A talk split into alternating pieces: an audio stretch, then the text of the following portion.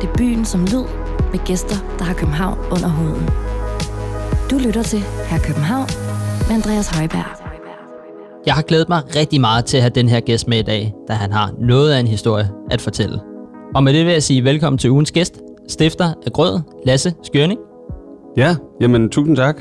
Kæmpe fornøjelse at, at få lov til at være med her i her København. Jamen det var vel også lidt på tide nu, når der er nogle gæster, der har anbefalet Grød et par gange.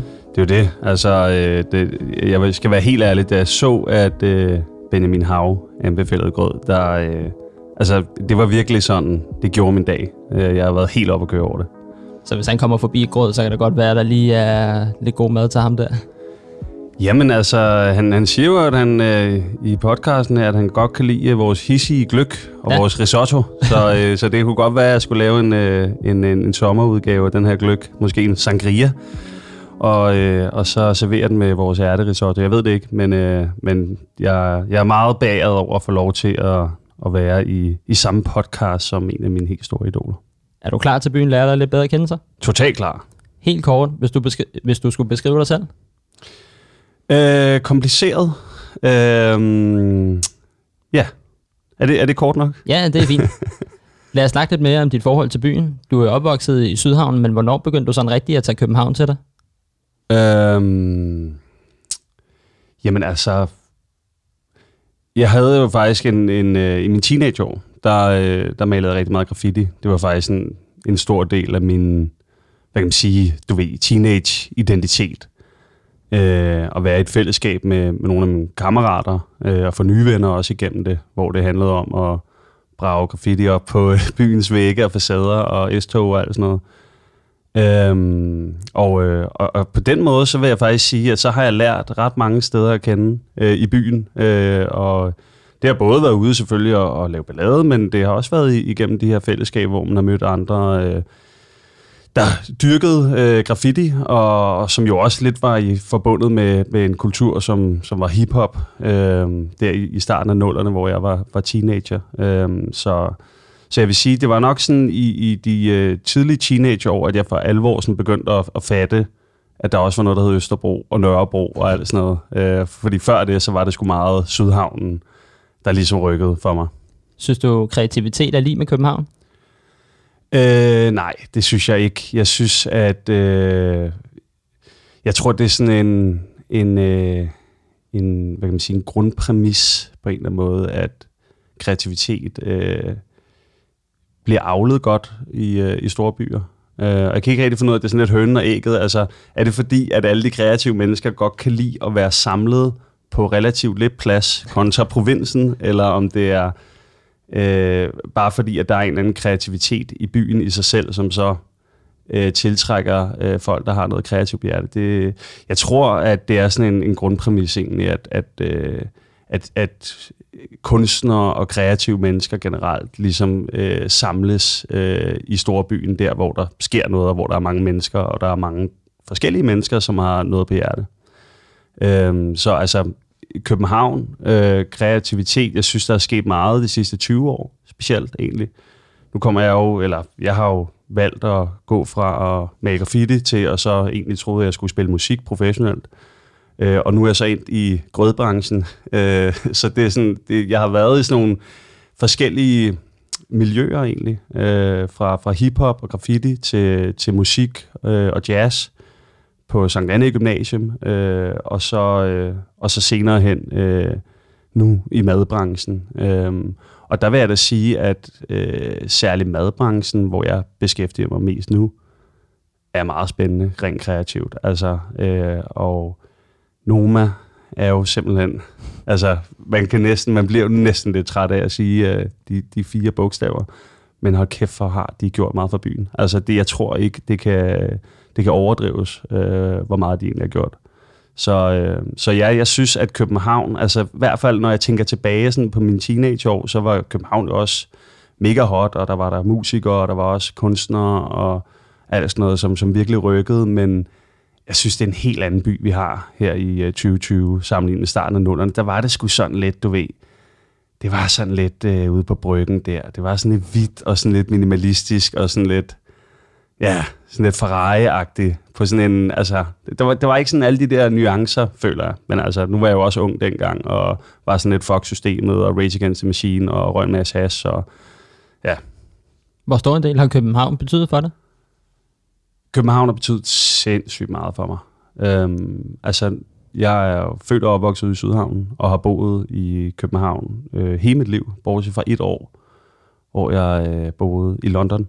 Øhm, og det var faktisk i forbindelse, det var lige efter gymnasiet, og jeg troede virkelig, at jeg skulle være badass øh, bassist. Øh, jeg spiller, spillede meget øh, rytmisk bas. Øhm, så jeg, øh, jeg flyttede til London og kom ind på sådan et øh, betalingskonservatorium. Det vil sige, at øh, det var øh, det var ikke lige så svært som at komme ind her i København, hvor der jo er sindssygt høj konkurrence på, på rytmisk kons. Øhm, så så jeg, jeg kom ind derover og jeg, altså, jeg vil så sige til mit eget forsvar, at det var ikke fordi, jeg var sådan latterligt dårlig til at spille. Jeg havde trods alt virkelig spillet meget og øvet mig, men øhm, jeg kom ind derover på en skole sammen med nogle kammerater fra Danmark, øhm, og øh, gik derover et år, øhm, og boede derover og havde mit liv derover. Og øh, jeg faldt sgu aldrig rigtigt til i London. Øh, jeg synes, at øh, den by slog mig som at være meget sådan alt for kompakt, først og fremmest alt for mange mennesker samlet på for lidt plads. Og så var det også bare det lidt præg af, at det var i hvert fald min følelse, at folk ligesom folk tog til London for at, at blive rige og kendte, eller ligesom finde lykken i London. Øh, og det er jo så lille en procentdel, der faktisk bliver rige og bliver lykkelige øh, i storbyen. Og så sidder de til gengæld og betaler øh, sindssygt mange penge i husleje, og har et eller andet skåret job, som de knokler med øh, plus 12 timer om dagen.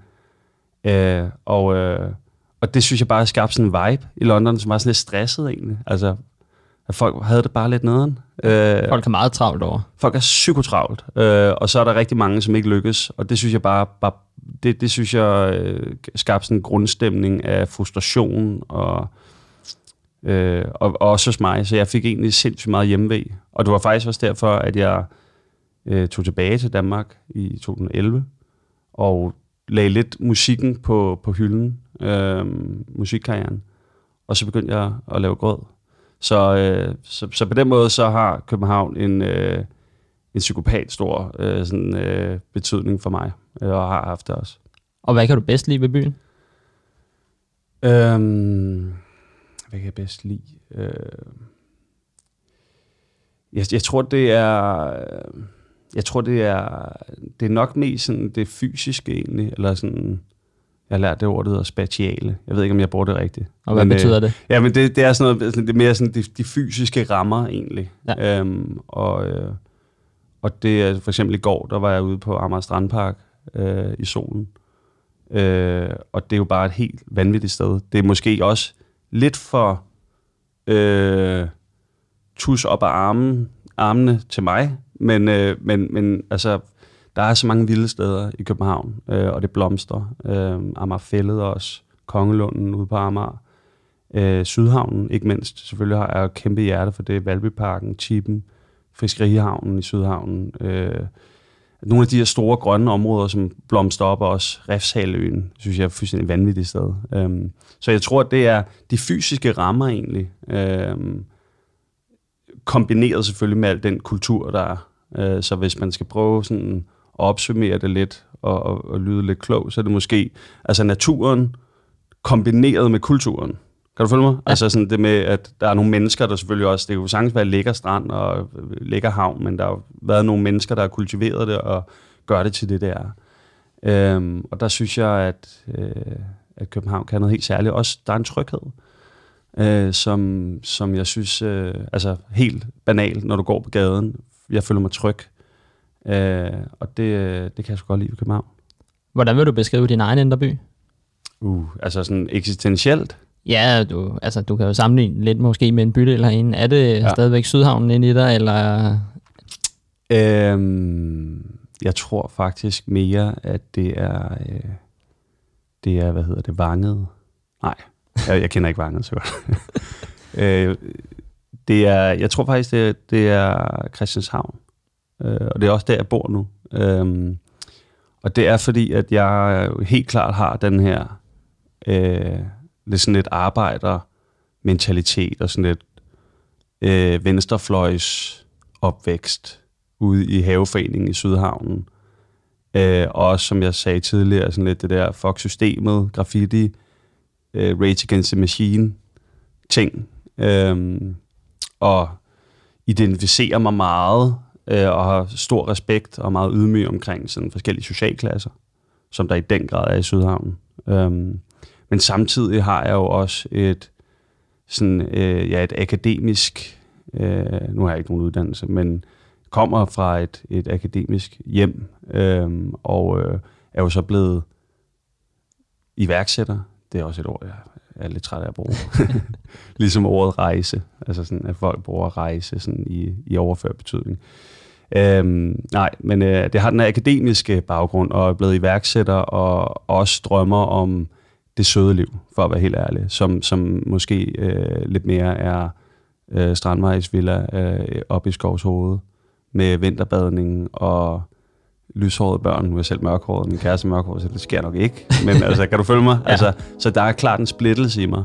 Og den synes jeg, øh, og det er bare for at være ærlig, altså, øh, den synes jeg, øh, den synes jeg, Christianshavn matcher ret godt, fordi du har både øh, grønlænderne øh, og alkoholikerne og gadens venner op på Christianshavn Torv, og du har Christiania, og du har nogle værtshus, som simpelthen er altså hardcore motherfucker. Men så har du også de livsårede børn, og den gode surdejsbager, og altså det smukke natur og sådan. Så jeg tror, jeg tror egentlig, at, at det beskriver mig meget godt, og som jeg også sagde tidligere, at jeg, er helt klart ret kompliceret, tror jeg. Nu synes jeg, at vi skal have lidt musik, og jeg har bedt om at tage to tracks med i dag. Så her er Bremer McCoy med She's Alive.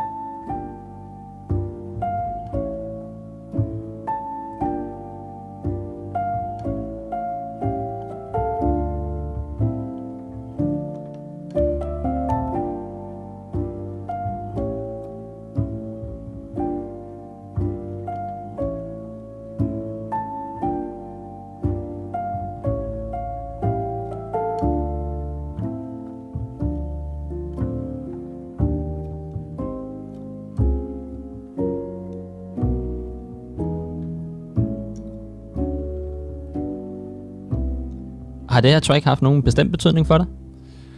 Ja, det har det. Øh, altså, det er, øh, det er et nummer, øh, og en kunstner bringer McCoy, jeg sætter på sindssygt tit. Især, jeg har sådan en mærkelig ritual, som også sådan, måske sådan lidt øh, beskriver min splittethed ret meget. At jeg har sådan noget med lørdag, nogle lørdage, når jeg har fri, så kan jeg godt lide at sætte det her på ret højt, og så ligge i min sofa med tæpper og te, måske kaffe, og så, øh, og så læse Se og Hør. og det, det er sådan den der kæmpe kontrast mellem det der moderne nordiske jazz, og så, og så Se og Hør. Men, øh, men så på den måde, så har det en stor betydning, og så faktisk øh, Jonathan Bremer, som er den ene part af den her duo, han, øh, ham øh, har jeg altid øh, været lidt misundelig på, fordi at jeg, dengang jeg gik til, til basundervisning, så gik jeg ude hos en, der hedder Bo Steve, som er altså en kæmpe legende, en af de helt sådan øh, gamle legender inden for den danske jazzscene, og øh, har spillet med alle de store. Jeg gik derude og var lidt kommet med på et wildcard, øh, og Jonasen gik derude, og han var sådan fem år yngre end mig. Og han var bare så fucking god, mand. Ej, altså han var sådan... Sådan irriterende god? Ja, sådan bare sådan kæmpe naturtalent, ikke? Så, øh, så, så på den måde, så har jeg, så tror jeg, at den, den misundelse, øh, der ligesom var dengang, den har udviklet sig til en, en kærlighed til, til Jonathans musik. Og heldigvis, så, øh, så møder jeg også nogle gange Jonathan nede i grød, hvor han så lige køber noget grød. Øh, og, øh, og der synes jeg på en eller anden måde, det ved, så er der sådan, så føler jeg lidt, at vi giver hinanden lidt kærlighed. Så, øh, så helt klart, jeg synes, Bremer Køje er, er latterlig fede. Lad os skrue tiden lidt tilbage og snakke lidt mere om dig som, øh, som lille. Mm. Øhm, jeg mistede jo selv min far som 14-årig, så jeg ved, hvordan det er at miste en forælder i en tidlig alder, men du gjorde det jo så lidt tidligere, i en alder af fem år. Ja. Hvordan var det at vokse op uden en mor? Øh, jamen, øh, det, øh, det var det var forfærdeligt. Øh, det var altså en kæmpe livsbegivenhed for mig selvfølgelig, som, øh, som, var, som har påvirket mig sindssygt meget. Øh, det, der skete sådan lige omkring, da, da, da hun døde. Øh, hun begik selvmord. Hun var maniodepressiv. Og øh, jeg har så fået at vide efterfølgende, at hun, øh, at hun faktisk fik en fødselsdepression med mig. Øh, hvilket jo også er, er lidt absurd sådan at tænke på. Altså, så fordi jeg føler jo lidt, at mit liv, altså, jeg, jeg tager et andens liv, altså min egen mors liv, på mm. en måde. Ikke? Altså, det er ikke sådan noget, jeg går og banker mig selv oven i hovedet, men, men altså, det, den, den analyse kunne man godt lave. Så, øh, men, øh, men øh, ja, hun, hun begik selvmord, og, øh, og den måde, jeg ligesom reagerede på, var, øh, var meget sådan, øh, og øh, sådan skjule det, og, og lyve faktisk decideret omkring det. Altså, jeg synes simpelthen, det var så pinligt. Jeg skammede mig over, at, øh, at min mor var død. Øh, og jeg kan huske øh, første dag, jeg skulle tilbage i skolen. Øh, jeg tror, jeg har været en uge hjemme, eller noget af den dur. Øh, så var der sådan en lang trappe op til vores klasselokaler, øh, hvor at jeg var helt død i kroppen, og jeg hulkede. Altså jeg græd, sådan som om der var ingen dag i morgen -agtigt. Og min far og min storebror hæv mig ligesom sådan op ad den her trappe, øh, som et, et lig nærmest, i hver sin øh, arm. Øh, og, øh, og så kom jeg ind i klasselokalet, og det jeg frygtede, det var jo, at folk ville synes, jeg var anderledes eller forkert, fordi at nu havde jeg ikke mor og far og børn. Øh, og så kom jeg op i klassen, og så var alle børnene jo bare rigtig søde. Og der var slet ikke, altså der var faktisk slet ikke noget. Øhm, det husker jeg tydeligt. Men det blev ligesom sådan en min overlevelsesstrategi, eller min coping-metode, blev meget der benægtelse. Øh, og udviklede mig ligesom til at blive ham, der drillede de andre over i skolen, øh, for ligesom at være ovenpå. Mm. Øh, altså, så, så alle de følelser, jeg havde inde i mig, de, de blev lidt kanaliseret over i andre, øh, og sådan mobbede øh, nogle af de andre i klassen. Øh, med blandt andet, at de var overvægtige, hvilket var helt absurd, fordi jeg også selv var overvægtig. Øh, men et eller andet med at projicere det over på nogle andre. Øh, og hvis jeg selv bare kunne være ovenpå og være ham den sjove, eller ham den kække, og ham, der har ligesom magten i, i klasselokalet, så, så, så kunne jeg måske på den måde, det var i hvert fald min sådan, overlevelsesstrategi, øh, og fik ikke snakket rigtigt med nogen om det. Øhm, øh, så, så, så, så, og det gjorde måske også, øh, at jeg så også begyndte at eksperimentere med, med ja, alkohol og cigaretter og øh, hash i en øh, altså alt for tidlig alder. Øh, sådan noget, altså 12 år-agtigt, måske også før. Og graffiti også, øh, som jo ligesom var måske også en måde at og hele hip-hop-tingen der med graffiti og rap og Rage Against the Machine, tror jeg også var meget det øh, caterede ligesom til min, altså til min frustration og til min, øh, til det svigt, jeg ligesom har oplevet. Øh, så, så det med at smadre ting, altså decideret at være destruktiv med graffiti, øh, eller høre noget Rage Against the Machine, eller noget hård hiphop, øh, og være ham her, the bully i klassen, det tror jeg ligesom var helt klart en konsekvens af, at jeg øh, havde mistet på sådan en ret nederen måde, og det ikke rigtig, at jeg ikke rigtig øh, tog hånd omkring det. Øh, så. Ah, så du fik måske sådan lidt mere sådan en hård facade på? Helt klart. Var meget sådan total hård facade og meget øh, benægtende. Øh, altså jeg kan bare huske det der med, hvor pinligt det var. Der var også en, der var en situation i sådan noget 7. klasse, hvor at vi skulle sidde og øh, tegne stamtræer. Sådan, altså, nå, så er der Lasse, og så var der så mor og far, og hvem er de så? Hvem, hvad med deres mor og far, eller sådan noget der. Øhm, og så, øh, altså jeg, jeg synes simpelthen, det var så pinligt, at jeg ligesom skulle fylde den her kasse ud med min mors navn, som jo var død. Øh, så jeg fakede en øh, sådan en øh, akut influenza. Øh, øh, og sådan lagde mig ned og sådan, Åh! og sådan, jeg har det bare så dårligt og sådan noget. Øh, og øh, fik jo så, øh, læreren troede måske på mig, men jeg fik i hvert fald lov til at, at tage hjem. Så, så altså, det, det siger meget omkring sådan, hvor, øh, hvor pinligt og hvor meget jeg skammede mig omkring det her forhold. Og dermed også virkelig gjorde alt for at opretholde en facade, som, øh, som hvad hedder det, ja, som, som, som ligesom gjorde, at jeg ikke øh, var ham her, den svage, der havde mistet sin mor. Men måske også den følelse, den har jeg i hvert fald selv haft, det der med, at man ligesom har de ting, man ligesom oplever i sit liv, hvor man tænker, hvorfor var du her ikke her? Eller mm. hvor man gerne ville have haft vedkommende mm. her, på grund af, at man, det vil man gerne have vist mm. til dem, ikke? Helt klart. Det er, det er sjovt. Du, det, det, det, det tænker jeg faktisk over lige da hun døde.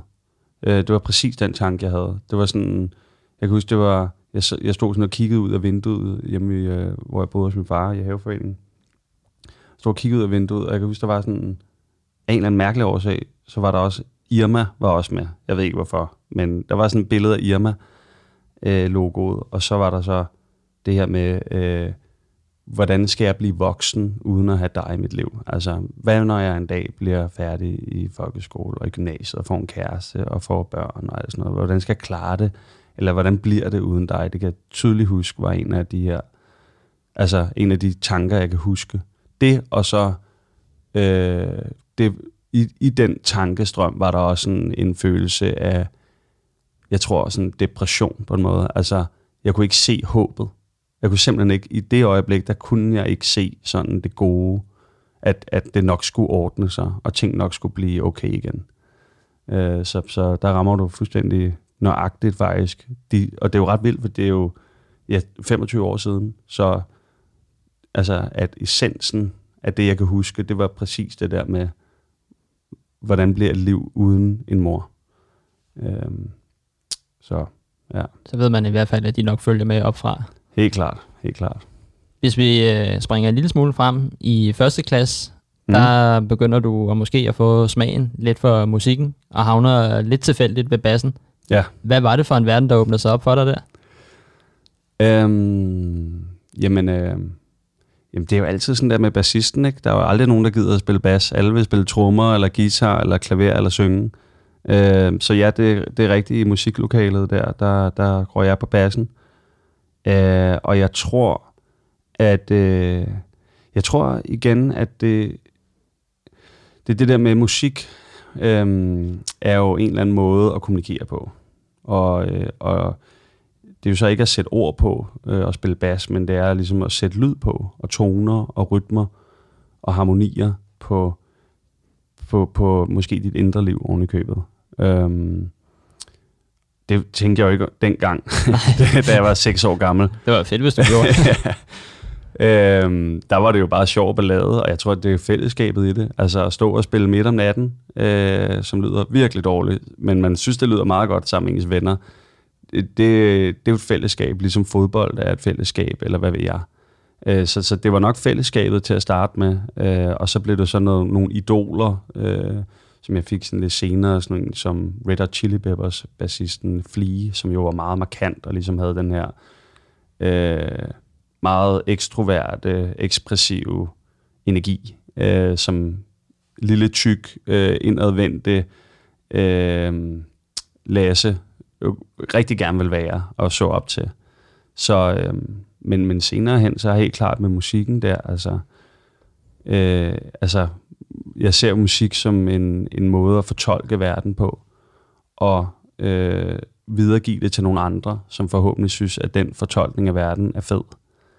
Øh, og på den måde, altså det ser jeg også totalt klar parallel med i forhold til at lave mad eller grød. Altså det er jo også for mig i hvert fald en fortolkning af, af mad, øh, i det her tilfælde så grød, jeg har specialiseret mig i, for ligesom forhåbentlig, at der er nogen, der vil komme ned og spise det og tænke, fuck, det smager godt det der. Ligesom at en musiker øh, skriver noget tekst øh, og nogle melodier, som forhåbentlig rammer nogle andre mennesker på en eller anden måde. Og det er den energi, altså den skaber kraft, øh, som, som jeg tror musikken kan, øh, og som mad kan, og som alle mulige kreative udtryksformer kan. Øh, jeg tror, det er sådan en grundting, øh, og så med musikken også meget vigtigt med fællesskabet. Altså det med, jeg synes, det er så spændende, det med, at man er flere involveret i band, og symbiotisk nærmest påvirker hinanden. Det synes jeg er sindssygt interessant.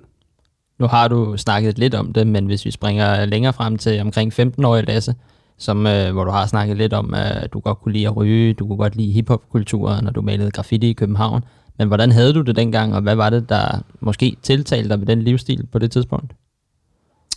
Øhm, jamen, det var jo en identitet, ligesom. Altså, det var ret nemt på en eller anden måde, at hvis du, hvis du tappede ind i hiphop, så var der en øh, uniform, du skulle gå i.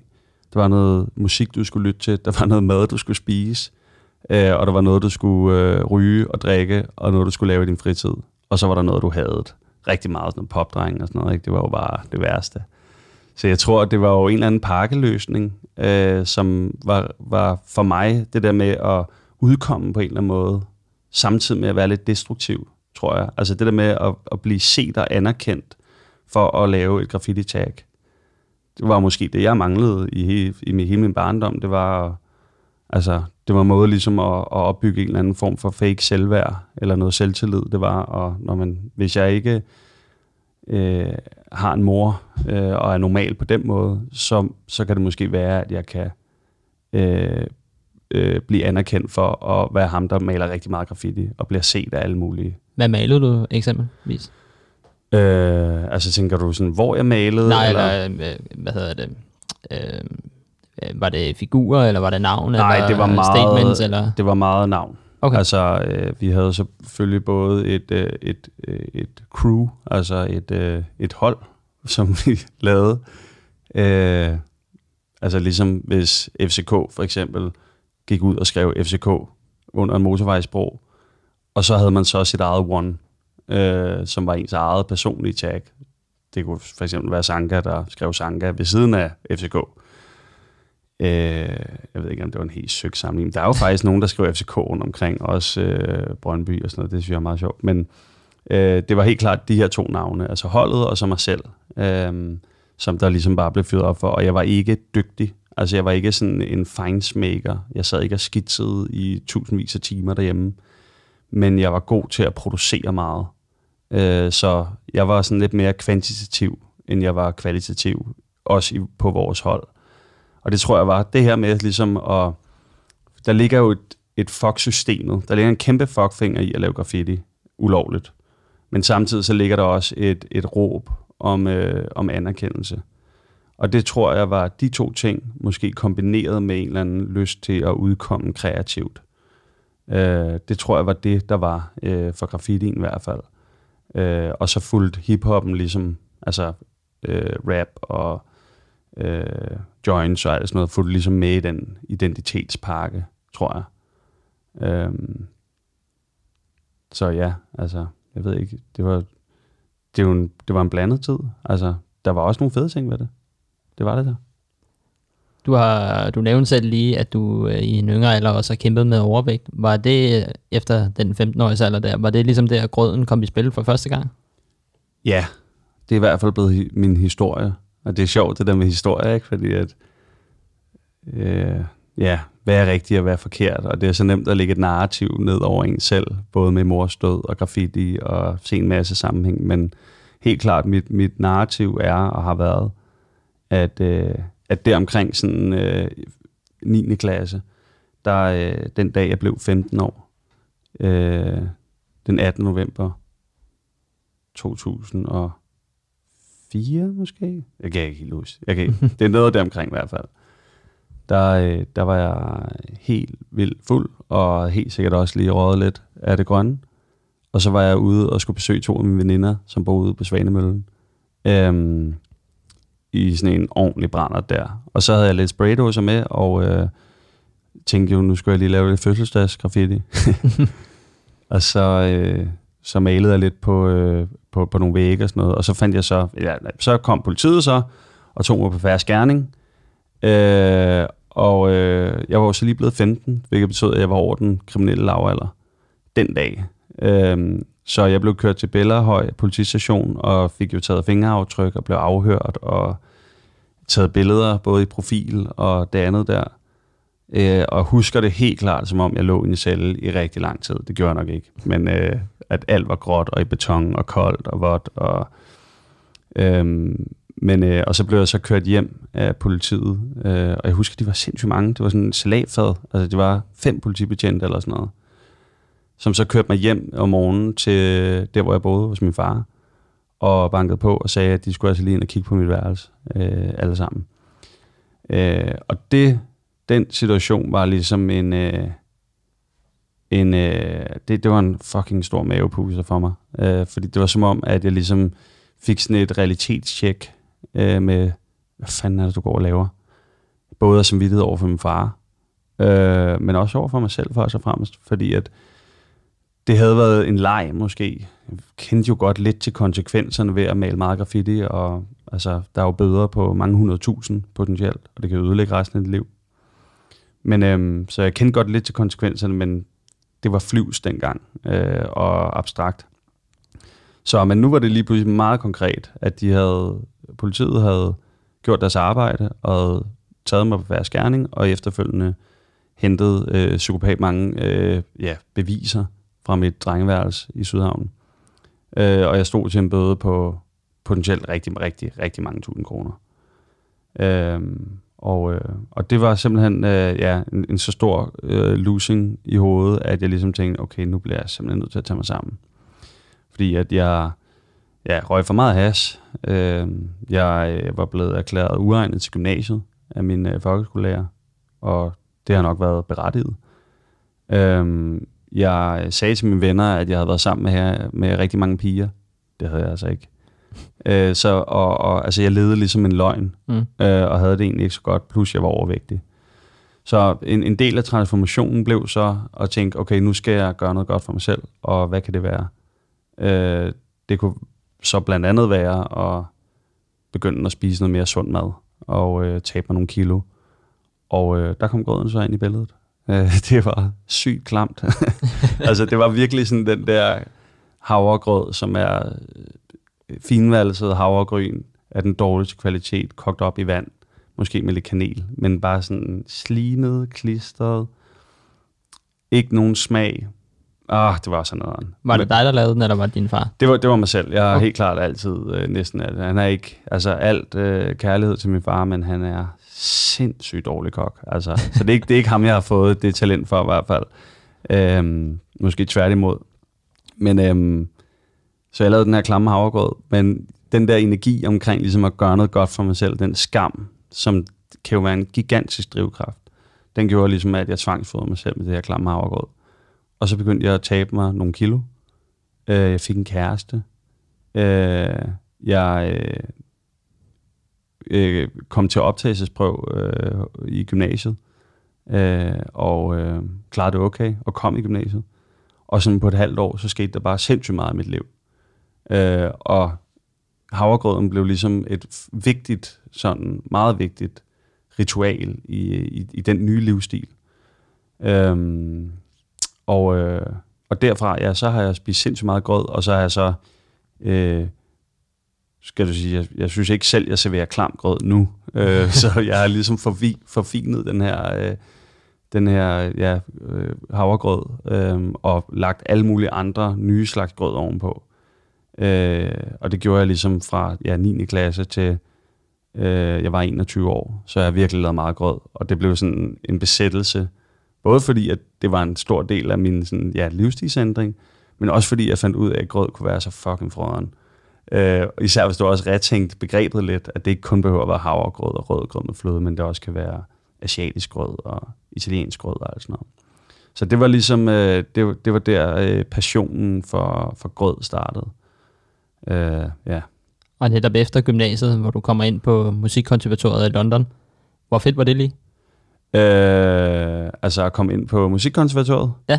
Jamen, øh, det var jo fedt. Altså, og som jeg sagde, øh, som jeg sagde tidligere, så var det ikke, øh, det var ikke sådan prestige øh, musikkonservatorium, men det var fedt, altså. Og jeg havde gået på noget, der MGK i, i København, øh, som var ret svært at komme ind på, så jeg, jeg udviklede mig sindssygt meget. Jeg spiste fucking meget grød, og jeg spillede sindssygt meget bas, og var i sådan en øh, ret speciel periode i mit liv, hvor jeg ikke drak alkohol, jeg røg ikke, og jeg var meget sund og løb sindssygt meget. Jeg gik til meditation øh, og læse selvhjælpsbøger, Eckhart Tolle, og var sådan virkelig en syret periode, og så spillede jeg sindssygt meget bas, så jeg udviklede mig mega meget, og det gav på det, jeg kom til London.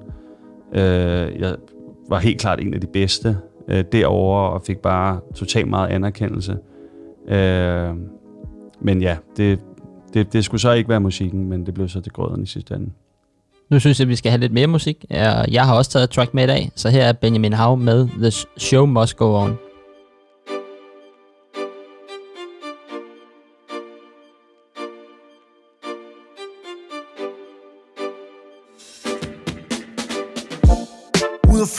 Er der gal? Jeg kan have det skidt, men det er en anden dag. Åbn døren, når en god ting ringer på. Det er en flot dreng, er du rigtig klog? Trope nat, frisk kobe, han kat på en nobel Hashtag. Solbesat plads, kanon som Batman To med lat, gat, mas, bo med skatman Jon på slap, bas, I har der De er sur, men de natter. Tænk hvad de ting kunne blive, du fri mamma. Aldrig kun OKP, det daily. Synger ligesom Craig David, hey baby. Oh, har du været god, monstro? Har du prøvet at være bundet med et robåndsklub? Før var der kun en, nu der to mongoler Vi sidder bare og hygger op i solkongstol Men bajer.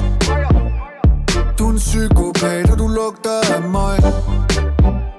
Men jeg kan kun se dig, når jeg lukker mine øjne. Nu er jeg ked, for jeg havde håbet, du kom.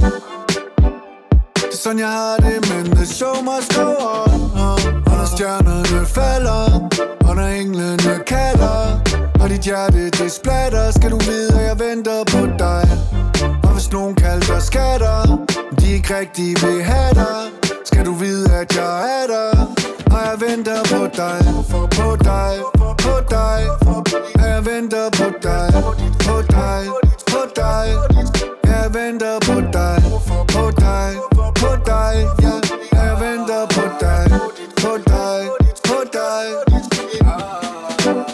Jeg del som i går.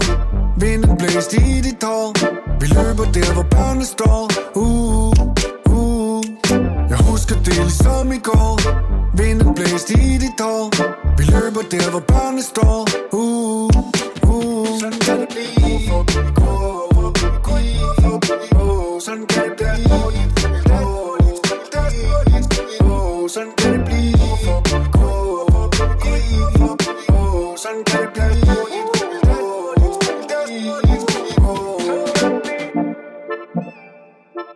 Lad os snakke endnu mere om grød. I øh, London, da du gik på musikkonservatoriet, der løb du ind i en øh, skulderskade. Var ja. det ligesom øh, skubbet til, at du valgte at starte grød op? Det var helt klart en, en del af skubbet. Øhm, jeg har tænkt ret meget over den her skulderskade, for det er rigtigt, da jeg flyttede til London der, og øh, der havde jeg fucking ondt i skuldrene hele tiden. Og jeg gik til alt muligt, selvfølgelig. Altså, øh, sådan noget, der hedder Alexander-teknik og kiropraktor og fysioterapeut og læste alt muligt på nettet og spiste fiskepiller. Og, altså, jeg prøvede virkelig mange ting. Øhm, men det var som om, det ikke rigtig hjalp. Øh, så så, så øh, jeg, jeg kan ikke rigtig finde ud af, om, om det var, fordi jeg havde det nederen i London, at jeg fik ondt i skulderen, eller om det var, fordi jeg havde ondt i skulderen, at jeg fik det nederen i London. Øh, måske var det en blanding, jeg ved det ikke helt, men øh, jeg kunne i hvert fald ikke spille så meget, som jeg ville, og det var ligesom formålet med at være i London. Det var at gå i skole, og så spille røven ud af bukserne for virkelig at blive god. Øhm, så ja, jeg vil sige, at, øh, at den der utilpassethed, øh, både med byen sådan mentalt, og så selvfølgelig den fysisk utilpassethed, jeg havde i min krop og i mine skuldre, øh, var en stor del af drivkraften for ligesom at tage tilbage til Danmark. Øh, og der havde jeg jo ligesom gået og jammet lidt med den her grøde idé. Øhm, men altså på total amatøragtigt niveau. Kun sådan for sjov. Altså du ved, når man snakker lort med ens venner-agtigt. Øhm, og så, øh, så skete der det, at en af mine gode venner, Martin, øh, som har faktisk den øh, bagerkæde, der hedder Brødflov, han, øh, som jeg kender fra gymnasiet, han var over at fejre sin fødselsdag, sin, øh, sin øh, 21-års fødselsdag i London. Og øh, det var den et eller andet tidspunkt i marts, jeg kan sgu ikke lige huske hans fødselsdag, men det var i marts i hvert fald, 2011. Og så snakker jeg med ham omkring det her grødkoncept, imens han er over at besøge mig. Og så spørger jeg ham ligesom sådan, hey, kunne du ikke have lyst til at være med? Øh, og han havde sindssygt meget erfaring. Han havde arbejdet i en bager, øh, og arbejdet i en bager. Og han havde lige købt et Rolex-ur. Øh, så han havde jo sindssygt meget succes med at arbejde i den her bager. Så jeg tænkte, he's the guy til at være med til at lave det her grød. Og så gik der en uge eller sådan noget, og så sagde han jo. Og så, øh, så, så solgte han sit Rolex-ur. Øh, og, øh, og så var det ligesom, så var vi i gang. Altså, der var ikke, han havde solgt sit Rolex-ur, og han var ved at sige op på sit øh, arbejde i, i bageren der. Så, øh, så jeg tror faktisk, at, at det var ligesom, da han kom på banen, øh, og han ligesom gik all in på det, at så kunne jeg jo ikke, ligesom, så blev jeg sgu også nødt til ligesom at tage tilbage til Danmark og, og komme i gang med det her projekt. Så, øh, så altså, sindssygt mange tilfældigheder øh, har ligesom gjort, at, øh, at, at vi åbnede grød sammen der i øh, efteråret 2011. Øhm, og det er jo svært at sige, det var præcis det der. Men jeg tror helt klart, at jeg tror ikke, jeg havde haft nosserne til at åbne det alene. Det var ret godt, at Martin var med til at starte med i hvert fald. Har han så fået et uh, Rolex-ur igen nu her? Han har ikke fået et Rolex-ur, men han har fået en Tesla. Så øh, han er blevet lidt mere... øh, nej, han har fået en Tesla. Han har lige fået den, og han er rigtig glad for den. Han synes, den er rigtig fed. Jeg synes også, den er fed. Og så inden, netop lige inden I, øh, I åbnede det første sted der på Jægersborgade, hvad var tanken bag grød? Øhm, tanken var, og er stadig, øh, at redefinere den måde, vi tænker begrebet grød på. Øh, vi har jo en sindssyg lang grødtradition i Danmark. Øh, virkelig, altså vi synger sange omkring grød. Øh, for eksempel nogle risengrødsange øh, til jul. der er politikere, der bliver rasende over grød. For eksempel Bertel Hårder. Skud ud. Øh, jeg har stor respekt for Bertel. Øh, især fordi han dækker risengrød så meget. Nej, øh, så altså, vi har virkelig en lang grødtradition i Danmark.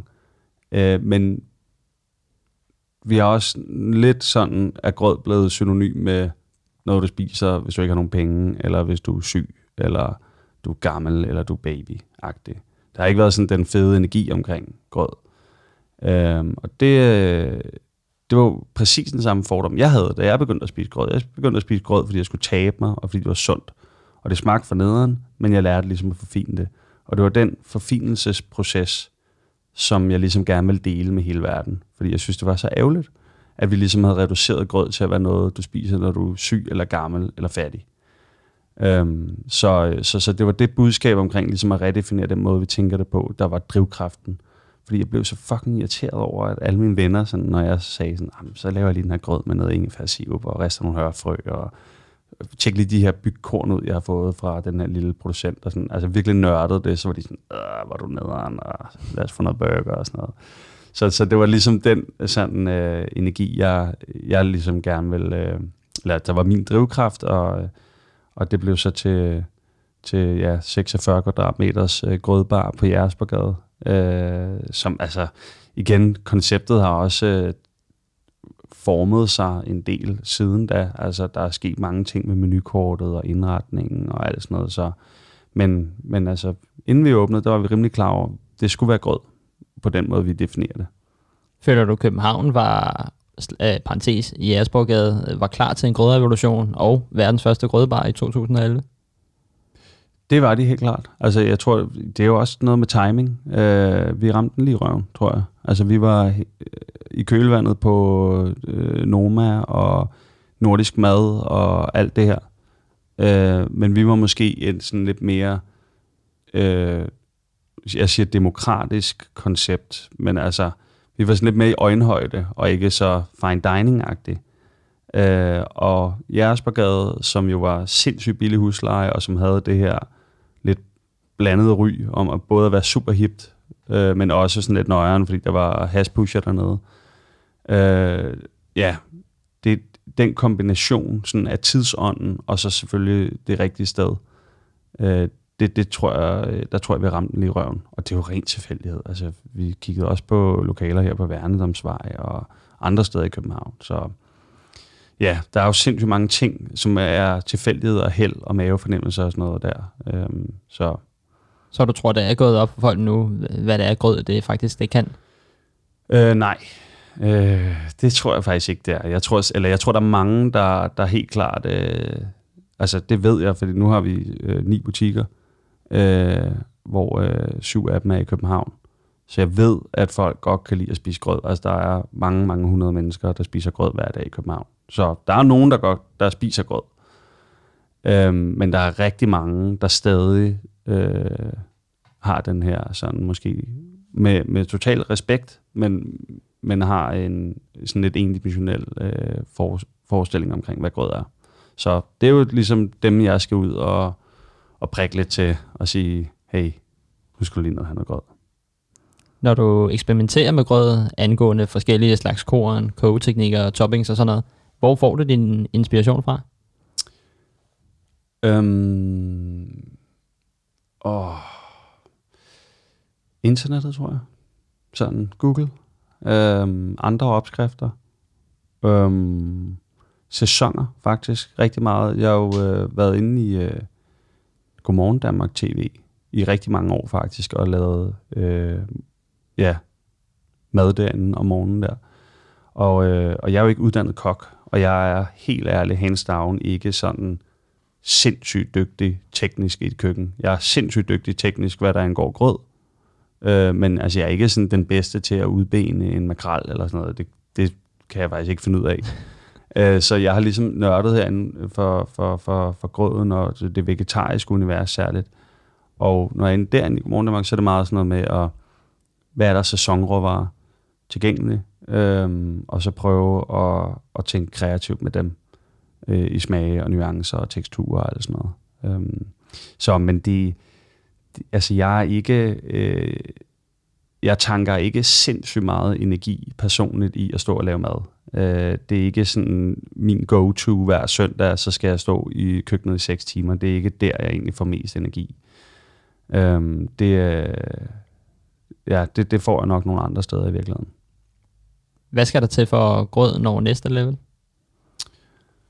Øhm, Eller hvad er planen ja. fremadrettet? Jamen altså, grundlæggende så er planen, at, øh, at grød skal være så stort, som det overhovedet kan blive. Altså, det er ligesom det, jeg skal arbejde på. Og øh, det er jo ud fra øh, sådan præmissen omkring, at vi tror på, at des mere grød folk spiser, des bedre bliver verden. Altså, at grød kan gøre verden til et bedre sted. Og det lyder så langhåret. Altså, men, men, men helt ærligt, altså det, det er, vi skal jo tro på et eller andet for fanden. Det er jo ligesom vores kirke, det er at sige, at, øh, at grøden i sig selv er, kan være sund. Den kan være, vi ved, den er pissegod for klimaet, altså bæredygtig. Øhm, den kan smage super godt. De tre ting. I en ramme, altså en iscenesættelse, som er selvfølgelig de fantastiske medarbejdere, vi har, som giver, øh, altså som serverer grøden, og som, igen, det, det lyder måske sådan lidt ophøjet og sådan lidt lol, men, men faktisk, altså den menneskelige kontakt, der kan være i, og den interaktion, der kan også være, kan sindssygt meget. Noget nærvær. Øhm, så altså, maden i sig selv, men også i scenesættelsen omkring den, det tror vi, at når vi gør vores bedste, så kan vi gøre verden til et bedre sted på flere øh, lederkanter. Og det, det er derfor, at, at der ikke er nogen sådan, øh, der er ikke noget maksimum på, hvor mange grødbutikker der skal være. Det er meget missionen omkring at blive så store som overhovedet muligt i hele verden. Øh, og det, det skal der jo sindssygt meget til, for at det kan lade sig gøre. Altså, øh, først og fremmest, så skal vi jo lykkes med de butikker, vi har nu. Og nu har vi ni. Og vi har noget salg i supermarkedet og sådan lidt. Og det går godt. Øh, men det er også sindssygt hårdt. Og øh, det kræver jo øh, sindssygt meget af mig og hele teamet. Og jeg har, er jo som sagt ikke... jeg har ikke fået den lange øh, CBS-uddannelse eller den lange kokkeuddannelse, så, så, øh, så jeg er jo også i nogle faser, hvor jeg udvikler mig fra at være noget til noget andet, kvæg at vi også bliver større som virksomhed. Er der noget, du er blevet overrasket over i forhold til, at du jo både er i madbranchen, men også i iværksætterbranchen, uden endelig at være uddannet i den? Er noget, der ligesom har overrasket dig, jo mere du er kommet ind i den? Mm. Åh, det er svært, fordi jeg synes næsten efterhånden, jeg er så smovset ind i det, at, øh, at det sådan øh, er svært næsten og, og sådan... Øh, så du øh, vil beskrive, at du måske er lidt gavet i spillet nu? Ja, jeg synes helt klart, at jeg har... Øh, at nu er jeg snart ni år på banen og har åbnet 11 steder. Øh, jeg har også lukket nogle stykker. Øhm, så, så jeg synes efterhånden, at jeg har en del erfaring inden for restaurationsmiljøet. Men ah, jo, jeg tror, jeg tror måske, at noget af det, som jeg konstant ligesom egentlig bliver lidt overrasket over, det er, at det handler om mennesker. Og igen, det lyder så fucking banalt, men altså, det, det er fucking vigtigt, at uh, man finder de rigtige, og at man sørger for at lede og facilitere de her mennesker på den rigtige måde. Uh, og det er hammerne svært, synes jeg. Du har tidligere udtalt, at du er ret ekstrem, når du sætter dig noget for. Er den viljestyrke, er det ligesom en, der måske er, er kommet øh, i forhold til den barndom, du har haft af det? Helt klart. Det, det, det tror jeg, at øh, de fleste terapeuter vil sige, at, øh, at netop øh, det svigt, øh, det, det, øh, som jeg oplevede, da min mor tog sit eget liv, øh, det har jeg ligesom kunne kanalisere over i noget energi og noget øh, graffiti og noget musik og noget grød nu. Øhm, hvor at det handler om at vise hele verden, jeg kan godt øh, lave rigtig meget graffiti, selvom jeg ikke er særlig gammel. Eller jeg kan godt være rigtig god til at spille bas. Eller jeg kan godt vise jer, at grød kan være noget andet. Øhm, og give mig noget anerkendelse for det. Fordi at det har jeg måske manglet fra min mor. Altså 100%, den, den ligger lige så højre benet. Og det tror jeg også. Øh, men, men det er jo ikke... Altså, øh, jeg tror, min opgave er ligesom personligt at sørge for at bruge den energi og kraft på den rigtige måde, fordi det kan fandme også blive destruktiv øh, over for mig selv og over for andre, øh, hvis, jeg, hvis jeg netop bliver for ekstrem. Øh, så jeg arbejder meget med at prøve at finde lidt mere balancepunktet øh, i tilværelsen generelt. Når du ser dig tilbage og tager musikken, graffitien og øh, grøden, ser du det som en øh, fuldendt cirkel nu? Øh, det, det er en helt syret kombination af ting, ikke? Altså, jeg tror aldrig, at der er andre, der sådan har haft det CV med graffiti, musik og grød. Øhm. Men nu tænker jeg mere, at du har sådan, ligesom når du fortolker et jazznummer, ja. eller du fortolker en havregrød, at det, ja.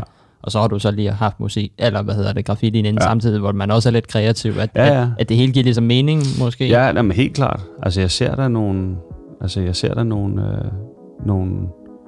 Der er der en mekanisme og, og en sammenhæng. Det kan jeg sagtens se.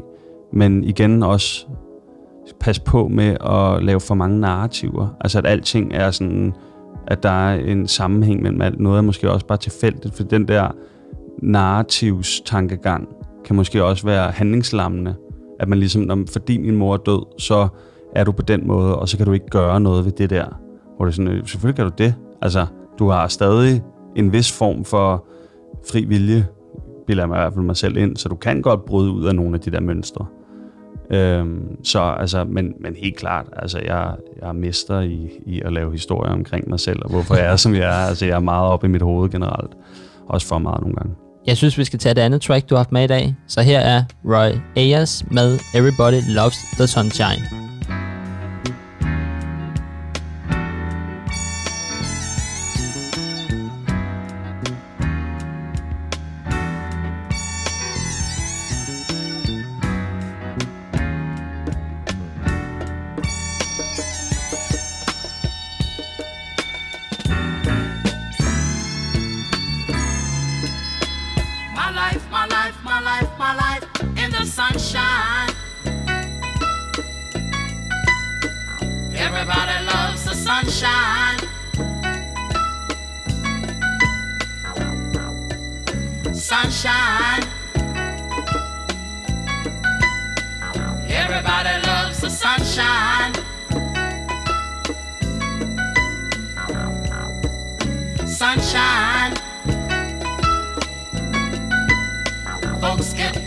in the sunshine.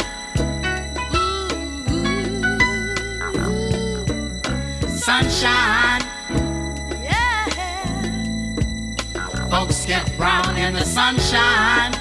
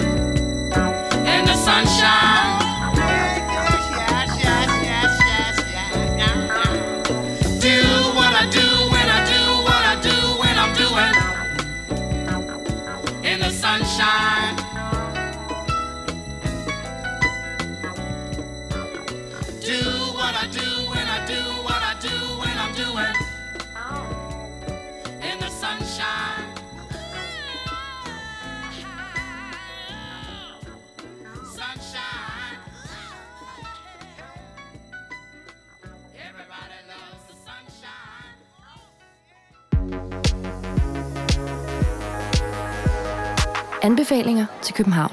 Vi vil jo gerne forkæle jer lytter lidt, så lad os tage nogle anbefalinger for dig, Lasse. Ja. Yeah. Restaurant, udover at folk skal spise på grød. Hvor øh, kan du så godt lide at spise henne? Øhm, restaurant Omar på, øh, på Nørrebro. Jeg kan ikke lige huske. Refnesgade, tror jeg, det, det er der. Ja, det, vi, vi tagger dem, så ja, okay, folk skal fedt. nok finde ud af, hvor det er. Restaurant Omar, det er, øh, det er en, en, en ven, kan, tør jeg godt at sige, der hedder Simon som har startet det for øh, to-tre år siden, og han, øh, han kombinerer ligesom de ting, som jeg godt kan lide. Det er hiphop, Altså, der er Wu-Tang-plakater på, på, på væggene, og så er der også sådan, så er der naturvin, så er der også lidt hipster København-agtigt over det, og så øh, sindssygt god mad selvfølgelig. Øh, og så sådan, ah, det er bare ikke så poleret, og det er ikke så øh, slik slikke røv-agtigt. Det er mere sådan, du ved, du kan få en, en, en, øh, en Hancock fadøl for, for 40 kroner eller sådan noget. Det er bare nice. Så det er, det er klart kæmpe anbefaling. Hvad, hvad spiser du så derinde? Men øh, de har sådan en øh, øh, svampetoast med karamelliseret løg. Altså, den er bare for hjernedød. Altså, ja, den, øh, den lyder vild. Ja, men den skal man have. Øhm, og så, øh, ja, så de skifter lidt ud i menuen, men øh, det er altid godt. Altså, og altid god stemning. Og altid god hiphop. Altså, det er, de, der er simpelthen for få restauranter, der fyrer fed hiphop af, synes jeg. Jamen, der er så en opfordring til nogle restauranter der. øhm, I forhold til, øh, når du skal ud og have en øh, lille en, er du så til natklub, eller er du til bar? Og hvilken en det nu er, kan du så anbefale et sted? Jamen, jeg er, til, jeg er helt klar til bar og værtshus. Er det samme kategori? Ja, det er, det samme. okay? Ja. Okay, helt klart. Øhm, jamen, så vil jeg, øh, så vil jeg nok anbefale øh, Sønder Boulevard øh, som, som sted. Og så synes jeg, man skal gå ind på Volatil, som er en vinbar, som ligger øh, på Sønder Boulevard. Og så skal man øh, købe en flaske vin der. Og så kan man også lige gå ind i kiosk ved siden af. Øhm, og de har nogle gode øl. Det synes jeg bare er kanonfedt sted. Jeg, har ikke, jeg er ikke sådan øh, drinks typen øh, eller og heller ikke øh, natklubs-typen. Øh, så, og, så, så ja, det, det er nok sådan, det er den, der ligger sådan, det, det gør jeg tit. Et øh, dansk tøjbrand, du kan anbefale, som, øh, som du går over i? Ej, det er BLS. Det er simpelthen altså bedøvende livsstil. Øh, øh, Bess og Budim og drengene, øh, jeg synes, de er, jeg har så stor respekt for dem. Jeg synes æstetisk øh, er de mega seje, og så øh, den måde, de har banket op for bunden på, øh, har jeg så gigantisk respekt for. Um, og så tror jeg bare, de, de appellerer lidt til måske også lidt det der gamle graffiti, hip-hop-agtige, men på en moderne måde. Så øh, kæmpe skud. Og til sidst i her i, med anbefalinger, har du en film, serie, bog eller måske podcast, øh, du kan anbefale? Ja, øhm, det har jeg faktisk. Øh, man må ikke anbefale to, vel? Jo, jo, det må, må du. det? Ja, okay. Ja. Jamen, jeg har to podcasts, jeg lytter til. Øh, og jeg har mange, men øh, to favoritter. Den ene hedder Hvad så? med Christian Fuglendorf. Synes jeg bare er rigtig godt. Øh, det, jeg synes, det er inspirerende. Øh, og så er det øh, det næste kapitel med Hassan Prejsler, som øh, jeg bare synes er også nogle gange lidt over stregen, og sådan lidt for meget måske, men jeg synes simpelthen, han er så cool, og jeg synes, han, øh, ja, ham har jeg stor respekt for. Så, så de to podcasts er virkelig noget, jeg, og jeg vil faktisk sige, at øh, også apropos det med at være kompliceret menneske, så har jeg også nogle syrede vaner, øh, og en af tingene, som er øh, en, en mærkelig vane, det er helt klart at øh, lytte til podcast, øh, for eksempel de to, jeg lige har nævnt, eller her i København selvfølgelig, øh, og så ryge cigar, og så øh, drikke alkoholfri øl. så det er sådan en, øh, men det er blevet sådan lidt min ting her under corona, øh, specielt. Altså sådan, den treenighed er super underlig, men det er også rigtig lækkert. Så øh, Jeg går også ud fra, at de alkoholfri øl har heller ikke været udsolgt under corona. Det har de ikke. Øh, det har de ikke, men jeg har drukket rigtig mange, øh, fordi jeg kan ikke tåle at drikke alt for mange normale øl. Københavnerquizzen.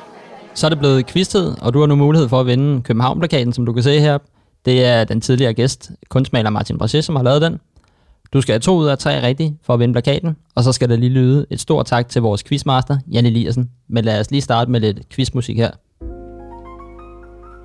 Er du klar? Jeg er så klar. Altså også fordi, at, øh, at øh, hvad hedder det her, hvad, hvad hedder han, Brachet? Martin Brachet. Br- Martin Brachet, ja. Nå, men jeg har altid kaldt ham Brakker. Men han, han øh, kan jo også godt lide grød, så altså, jeg har jo igen et, øh, jeg vil rigtig gerne vinde den plakat. Spørgsmål 1. Ganske tæt på Grød på Nord Frihavnsgade ligger der et museum for post, tele og kommunikation i det tidligere Østerbro Posthus ved Trianglen. Hvad hedder dette museum, hvor man i øvrigt også kan få en bid brød og stadig aflevere både breve og pakker? Altså navnet på museum. Ja. Øhm, hvad hedder det ikke? Øh, jeg, jeg skyder lige her. Postmuseum. Ej. Det hedder Enigma. Nå, sygt. Nå, jamen det troede jeg faktisk var den der øh, runde eller sekskantede bygning, der ligger på trianglen, hvor de har sådan noget fadelsanlæg. Nå, Det var jeg sikker på, at det, fordi at, øh, nå, ja, det er jo så noget helt andet. den her, den, øh, den har jeg sætter jeg min lid til. Den, øh, den her kan du svare rigtigt på nu her. Spørgsmål 2. I Sydhavnen, tæt på Sjællandsbroen, ligger Fiskerihavnen. I indsejlingen til den inderste del af Fiskerihavnen ligger en lang, smal ø med ikke et specielt, specielt lækkert navn. Hvad hedder den ø? Det må være Rotteøen. Yes. Det er faktisk, et, altså, det er de færreste, der, der kan svare på det spørgsmål. Ja, jeg, jeg, sagde, eller, jeg sagde jo, hvem det var, jeg havde med som gæst, så jeg tror, han har researchet lidt på det også. Ja, okay. Jamen, jeg vil sige, at jeg har badet rigtig meget på Rotteøen. Altså, det er ret, det er ret klamt faktisk. Men øh, jeg har badet der meget. Spørgsmål 3. Fire af de københavnske bydele er Indre By, Nørrebro, Østerbro og Vesterbro Slats Kongens Ingehave, hvor Vesterbro og Kongens Ingehave regnes som en bydel. Hvilken af disse fire bydele har den højeste og den laveste befolkningstæthed målt i indbygger per kvadratmeter? Begge skal være rigtige for at få pointet. Hvor bor der flest, og hvor bor der færrest? Ah, okay. Og så er det sådan noget trækspørgsmål, garanteret. Altså, fordi man vil tro, at København K, det er jo sådan meget pakket. Men der vil jeg så sige, det tror jeg faktisk ikke, det er. Fordi at der er jo ikke nogen, der bor derinde. Fordi der kun er barer og, så, og, og kontorer. Så jeg vil sige, at ja, Indreby som den laveste. ja. Yes! Så mangler du den højeste. Er det så er det fjerde spørgsmål? Altså, eller Nej, nej, det, det, et du, skal, du skal okay. have begge... begge Så du får kun et halvt point nu? Eller hvad? ja, nej, du får et helt point. Jeg får et helt point nu? Ja, men du, Okay. der, der er bare... Der er to point i samme spørgsmål? Nej, der er, der, det er stadig kun et point, men du skal, for at få pointet, skal du bare nævne den højeste og den laveste. Okay, så hvad så, hvis jeg vælger forkert nu? Så har du tabt quizzen. Hele quizzen? Ja, fordi du skal have begge svar rigtige i spørgsmål 3. Shit, mand. Okay, jeg prøver lige at tænke mig om her. Jeg kan Øhm. sige, at øh, den med mest, der bor der 18.063 indbyggere per kvadratmeter, og de nummer per to... kvadratmeter? Ja. Er det ikke per Nej, ikke, kvadratkilometer? ikke øh, per kvadratkilometer, okay, så er det meget. Ja. sindssygt, mand. Øh, og Okay. nummer 2 og 3, der er det henholdsvis 8.120 og 6.989. Så der er ret stor okay. forskel. Okay, og det, er, det var Vesterbro slash Kongens Ingehave, og så var det Østerbro, og det var Nørrebro. Ja. Jeg tror, det er Nørrebro. Yes! Plakaten er i hus. Fuck, hvor sygt. Crazy. Troede du, du ville, du ville komme helt skældet igennem quizzen? Eller Jeg, jeg synes, jeg har så nøjeren over nogle quizzer, fordi at jeg, altså min paratviden og intelligens er sindssygt lav på, på, det, på de her områder. Så altså, jeg vil sige, lige nu har jeg en følelse, som er god nede i maven. Altså, det er faktisk en kæmpe succesoplevelse. Øhm, så øh, yes, tak. jeg har også bedt dig om at tage en, en lille anekdote med i dag. Ja, Vil du genfortælle den? det vil jeg meget gerne. Øhm, øh, jeg var sådan lidt i tvivl om, fordi jeg har faktisk to. Øh, men altså, vil du helst have en, som foregår i øh, København? Eller vil du have en, som foregår i Prag? Og jeg vil faktisk, altså jeg vil sige, den i Prag er bedst. Så tager vi den i Okay. Prag. Så hvad hedder det? det, er, det er fuldstændig sindssygt. Hvad hedder det? I 3.G, der var vi på studietur i Prag øh, med min klasse der, og øh, der var vi så heldige, at vi var et par drenge i klassen, som ligesom var sådan øh, modne nok til at gå med lærerne ud og drikke. Øh, så øh, så vores, vores lærer havde været i Prag tusindvis af gange, så, øh, så han fik ligesom anbefalet os det her legendariske værtshus, der hedder Den Gyldne Tiger i Prag, som er måske lidt ligesom sådan noget hvids vinstue eller 90'eren eller sådan noget. Det er sådan super populært, men det er bare de bedste øl. Altså de bedste sådan pilsner, du kan forestille dig i verden. Og så er det tartar, på, altså øh, råt oksekød, tartar, portionsstørrelser på, på størrelse med, jeg ved det ikke, sådan en boogie burger eller et eller andet. altså sådan latterligt store. Fantastisk sted, og jeg husker det som, det, det var kun sådan nogle mænd i seler, der gik rundt derinde og serverede, og du måtte ryge indenfor og sådan noget. Alt var bare perfekt ved det her sted. Så vi var ligesom øh, helt op at køre over det her sted. Øhm, og, øh, og så ja, så vi havde sådan en gymnasietur, det var sådan set en, en hyggelig nok tur, men så kom vi så tilbage til Danmark, øh, og så fik vi ligesom overbevist øh, vores øh, øh, kammerater fra de andre, øh, hvad hedder det, parallelklasser i gymnasiet der, at vi skulle altså have en tur til Prag, fordi der var det her fuldstændig sindssyge værtshus, og det skulle vi bare ned på.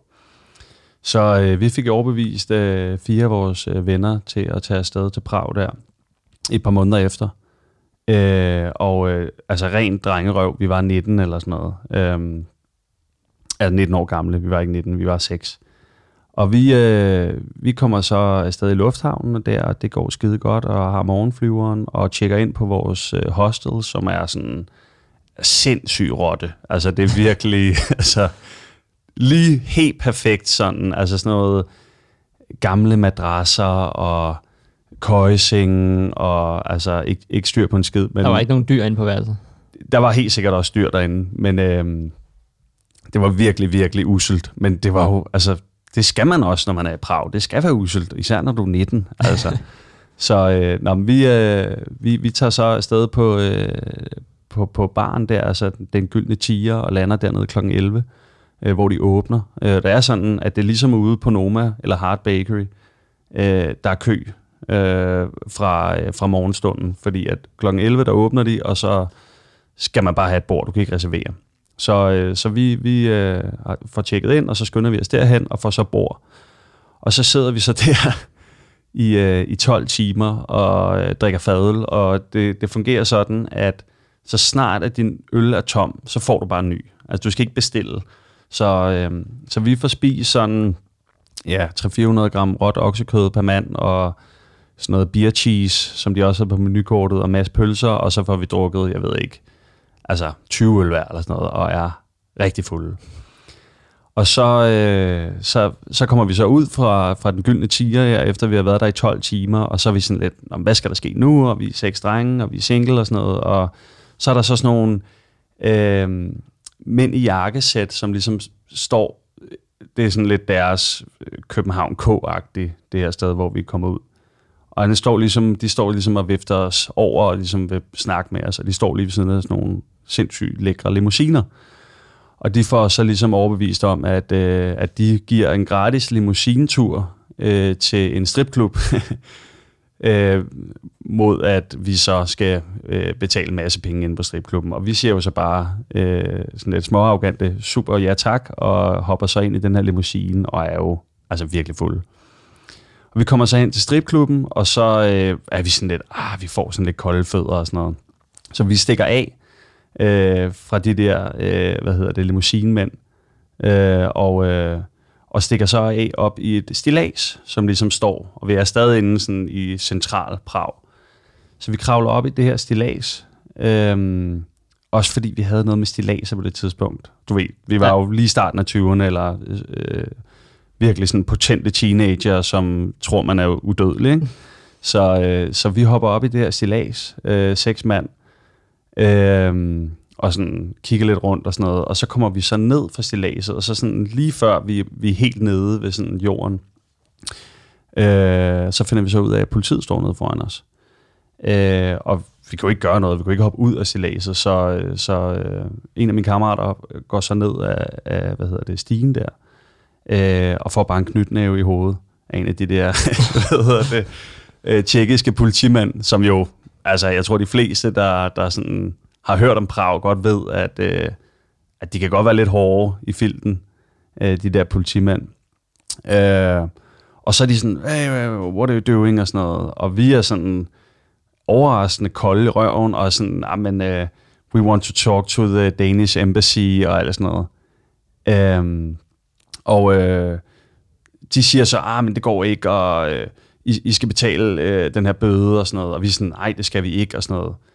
Øhm, og så ender det så med, at vi bliver ved med at holde fast i det med, at vi, vi vil snakke med den danske ambassade, og øh, en, af, en af vores fædre advokat og sådan noget. Det var han overhovedet ikke, men du ved, vi prøvede virkelig sådan at, øh, og, øh, at modargumentere dem der.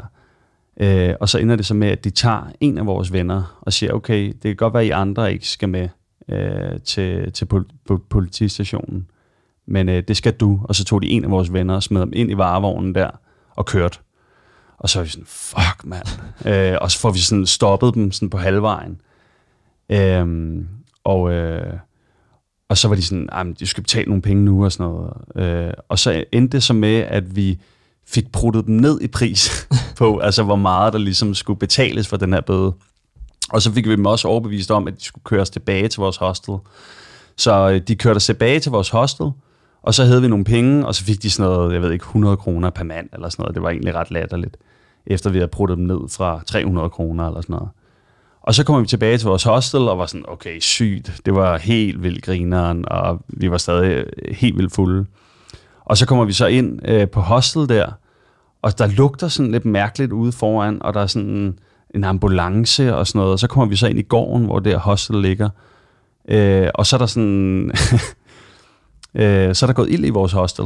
Øh, altså kæmpe ildebrand.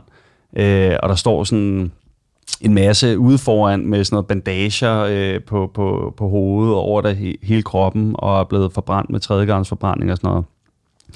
Og vi fatter bare ingenting. Øh, og vi går så hen til ham, øh, ham der ligesom er vært, eller ham receptionisten der, som også ejer hostel der, og får ligesom sådan høre lidt, hvad der sker og sådan noget. Og de har fået slukket største del af branden.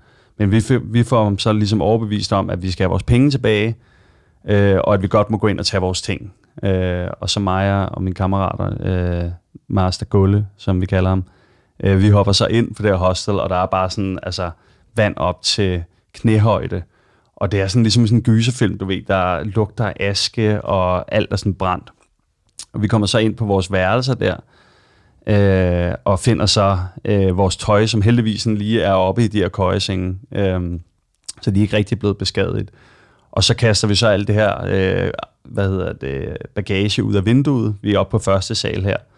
Øh, og så tager vi også nogle madrasser øh, og kaster ud og dyner og alt det der.